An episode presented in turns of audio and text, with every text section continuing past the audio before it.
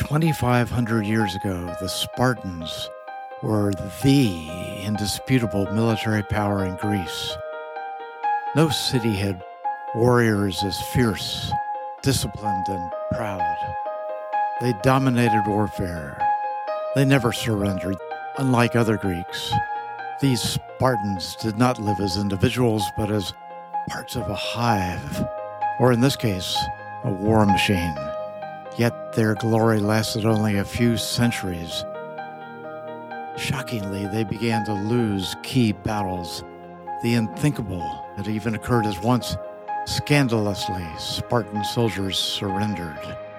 That event was the first crack in their mystique of invincibility. In today's episode, we look at what happened, but more importantly, we look at who the Spartans were. Why? Even today, we remain fascinated by these unique, remarkable Greeks who claim to be descendants of the mighty Heracles.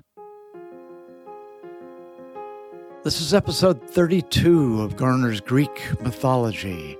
We have listeners from 147 countries and counting. Welcome to everyone, wherever you are. I'm your host, mythologist and best-selling author Patrick Garner. These stories about the gods have been told for thousands of years, but now there are new stories that are as compelling. If you haven't done so already, check out my books about the gods in the contemporary world. You could read more about them and about this podcast at patrickgarnerbooks.com. And as always, this podcast focuses on one thing Greek gods, of course. They, like you, are here now. Sparta began its existence as early as 1200 BC. It derived its name from a naiad nymph named Sparte. A daughter of the river god Eurotas, Sparte married the city's king, a man named Lacedaemon, who named the region for himself. Thereafter, the Greeks called the Spartans Lacedaemons. Only many centuries later were they referred to as Spartans. To enhance their reputation, the Spartans claimed they were descended from two of the sons of Heracles. The bloodline of each son supposedly produced the Spartan kings and explains why, of all Greek cities, it had two kings who ruled together. Sparta prospered partly due to its rich soils, but its prosperity was due to other factors as well. Around 735 BC, the Spartans attacked and defeated the Messenians, their neighbors to the west, turning them into slaves to support the Lacedaemon war machine. Spartans called them helots, which meant captives. For more than 300 years, they grew the Spartans food, made their armor, and cooked their meals. In return, their new masters treated them with extreme cruelty. In fact, to keep the Helots in a constant state of terror, once a year young Spartan men were allowed to run wild, killing Helots at will. More than anything, the Helot enslavement allowed the Spartans to train for war. No other factor was as important to their success. Let's look briefly at how the Spartans achieved their military prowess. They were indisputably a professional army, the only such force in the ancient world. For instance, at the age of seven, all Spartan boys began their military training, their lives shifting from the comforts of home to a barrack style austerity. Their parents no longer raised them. Instead, the boys lived communally with other boys to learn how to fight, harden their bodies, and take pain. Their father was replaced by an older Spartan warrior. This warrior, typically in his 20s, became responsible for creating a new, fierce, and unquestioningly patriotic warrior. The boy's education would go on at least until age 18. Over time, they learned that nothing was more important than sacrificing themselves to the greater good. Further, they were purposely underfed and encouraged to steal. Finding quick ways to overcome difficulties was celebrated. Bravery, courage, and fearlessness were mandatory. Any sign of weakness or cowardice was punished. A boy who showed the slightest sign of fear was shunned by the others. Any aversion to combat caused him to be ostracized. As they grew to young men, the warrior ideal was beaten into them. And by the time they fought their first battle, they were as hard as the bronze armor they wore for protection. And so the Spartan system created courageous soldiers who gladly gave their lives for Sparta. In other cities, individualism was celebrated. In Sparta, today we would describe their life as radically socialist. That is, every citizen lived to serve the body politic. Given that no other Greek city was similarly structured, we're forced to ask who created this new system? At this point, we come face to face with a Lacedaemon named Lycurgus, the man the Spartans considered their founding lawgiver. This one individual was believed to have written Sparta's laws and to have created the rigid system that fueled their military success. If he actually lived, he lived around 650 BC. Many scholars believe Lycurgus was an invention. It may not be a coincidence that in Greek, the name Lycurgus means wolf worker or wolfish. These were common titles for Apollo not men. The name Lycurgus was rarely given to a mortal. And even more strangely, the Spartans themselves were unsure of his status, although they were quick to claim he was at least semi divine. The ancient Greek historian Herodotus relates a visit by Lycurgus to the oracle at Delphi, who functioned as Apollo's mouthpiece. The story is that as Lycurgus entered the shrine, the oracle acclaimed loudly, Here to my rich shrine you have come, Lycurgus, dear to Zeus and all the Olympus dwelling gods. I know not whether to declare you human or divine, but I am inclined to believe you're a god. The Greek philosopher Plutarch, writing hundreds of years later, stated that Lycurgus had served the Spartans as a king, a claim dismissed by most scholars. Regardless, whether man or god, king or commoner, Lycurgus is credited not only with inventing the Spartans' unique military machine, but with creating a new political system that resisted change for hundreds of years. But in fact, no one was sure of any of this, even at the peak of Sparta's dominance. So we have to ask if Lycurgus was no more than an invention, who created the unique system of government that Sparta so admired? Was it, after all, the Olympic god Apollo? That Lycurgus was one of his nicknames may be far more than coincidence. But the records are either silent or contradictory, and perhaps we'll never know who or what launched the Spartan way of life. Regardless, we can't dispute that its innovations, even if built on the back of slavery, succeeded for three centuries. When I say succeeded, I speak from the Spartan point of view. Those they defeated and enslaved would have disagreed about my choice of words.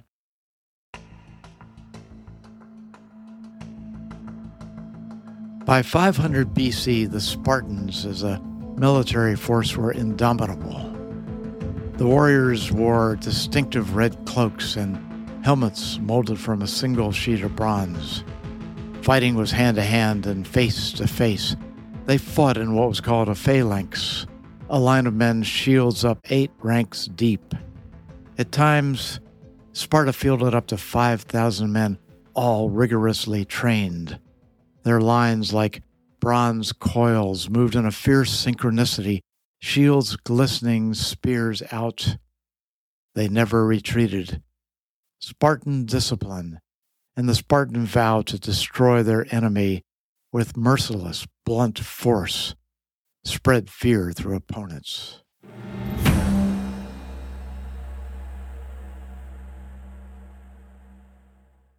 In 480 BC, the Spartans sealed their reputation forever, pitting 300 of their champions against tens of thousands of Persian soldiers. The famous battle took place in a narrow pass at a place north of Athens called Thermopylae. Over three days, these Spartans beat off the Persian king's chariots and archers and seemingly endless spearsmen. But one by one, the warriors died, refusing to retreat. The dead included one of the two Spartan kings, Leonidas. Anticipating the battle, a Spartan delegation had visited the Delphic oracle. Her words to the delegation were chilling. Here is your fate, O you who live in broad streeted Sparta. Great and glorious though your city is, yet men will sack it unless, through the whole Laconian country, all Spartans mourn for the loss of a king, a descendant of great Heracles. Leonidas understood the prophecy, knowing he was destined to go to his death defending Greece. Accordingly, he selected only warriors who had living sons, certain that all fought before him would die. Turned out that the oracle's prediction was accurate. Leonidas died fighting, but in turn, Sparta was spared invasion.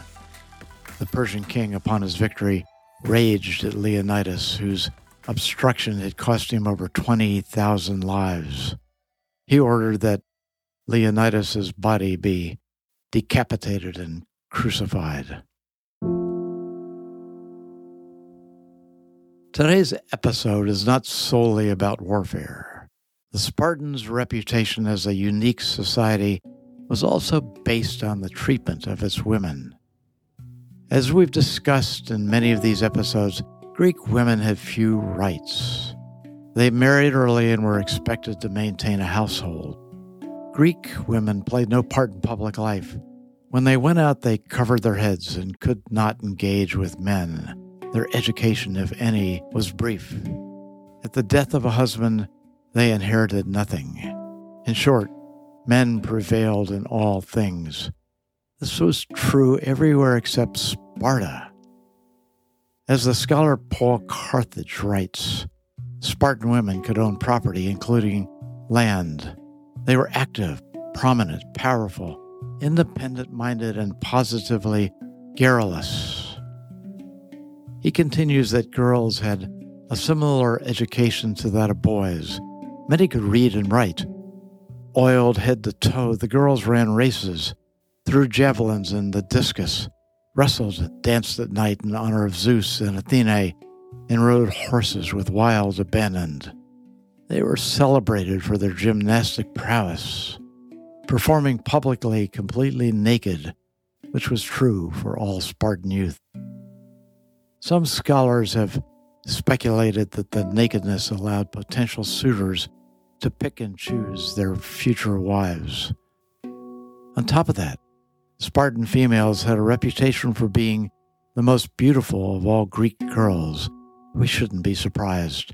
Remember that Helen of Troy was originally Helen of Sparta, known as the most beautiful woman in the world. And unlike their Athenian sisters, Spartan women did no housework, cooked no meals, and would not be caught sitting at a loom. Their slaves, their helots, filled these menial roles. Consequently, Spartan women were free to think and debate and acquire wealth. Further, a married woman was encouraged to take a partner other than her husband if there were greater assurance of healthy offspring. As Cartledge notes, they were the most remarkable women in all of Greece.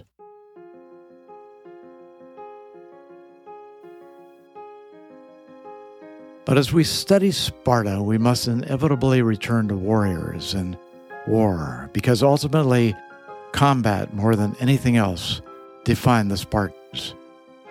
They reached the height of their power when they defeated the Athenians in 404 BC at the end of what we call the Peloponnesian War.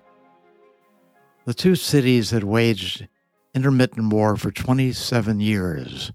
Their engagements were savage and became increasingly barbaric.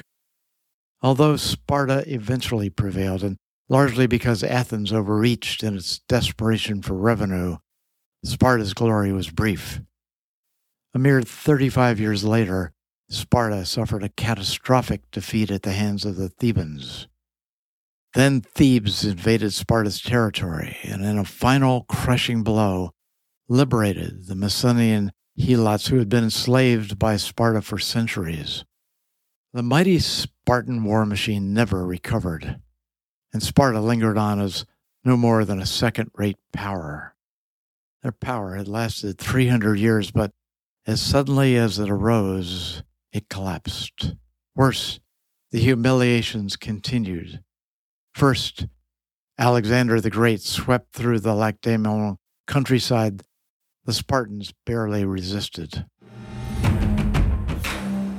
Then in 195 BC, the Romans drove the final nail into the remnants of Sparta, tearing down its defensive walls and forcing the remaining inhabitants to pledge fealty forever to Rome.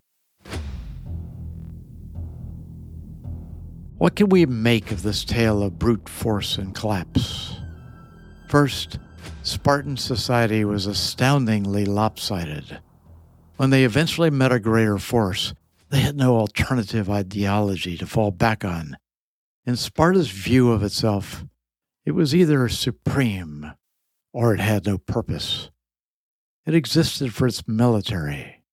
It had no art, philosophy, or literature. Even Greeks at the time remarked upon its shallowness, on its strangeness. No other city had such a single minded and remarkable focus. Its obsession served it until it suddenly did not. Ultimately, Sparta paid an extraordinary price for its brief reign of power. Yet, any critique aside, much of today's world thinks of Spartans as the ultimate fearless warriors, unrelenting, brave, and willing to give their lives for a greater good.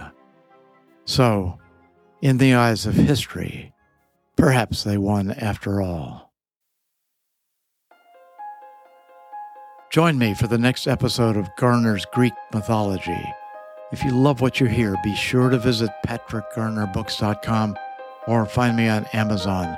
I assure you, my novels about the Greek gods are as entertaining as my podcasts. And a great way to find out is to download my Audible book, Homo Divinitus. You can get it at Amazon or Audible. And thanks for listening. This is your host, Patrick Garner.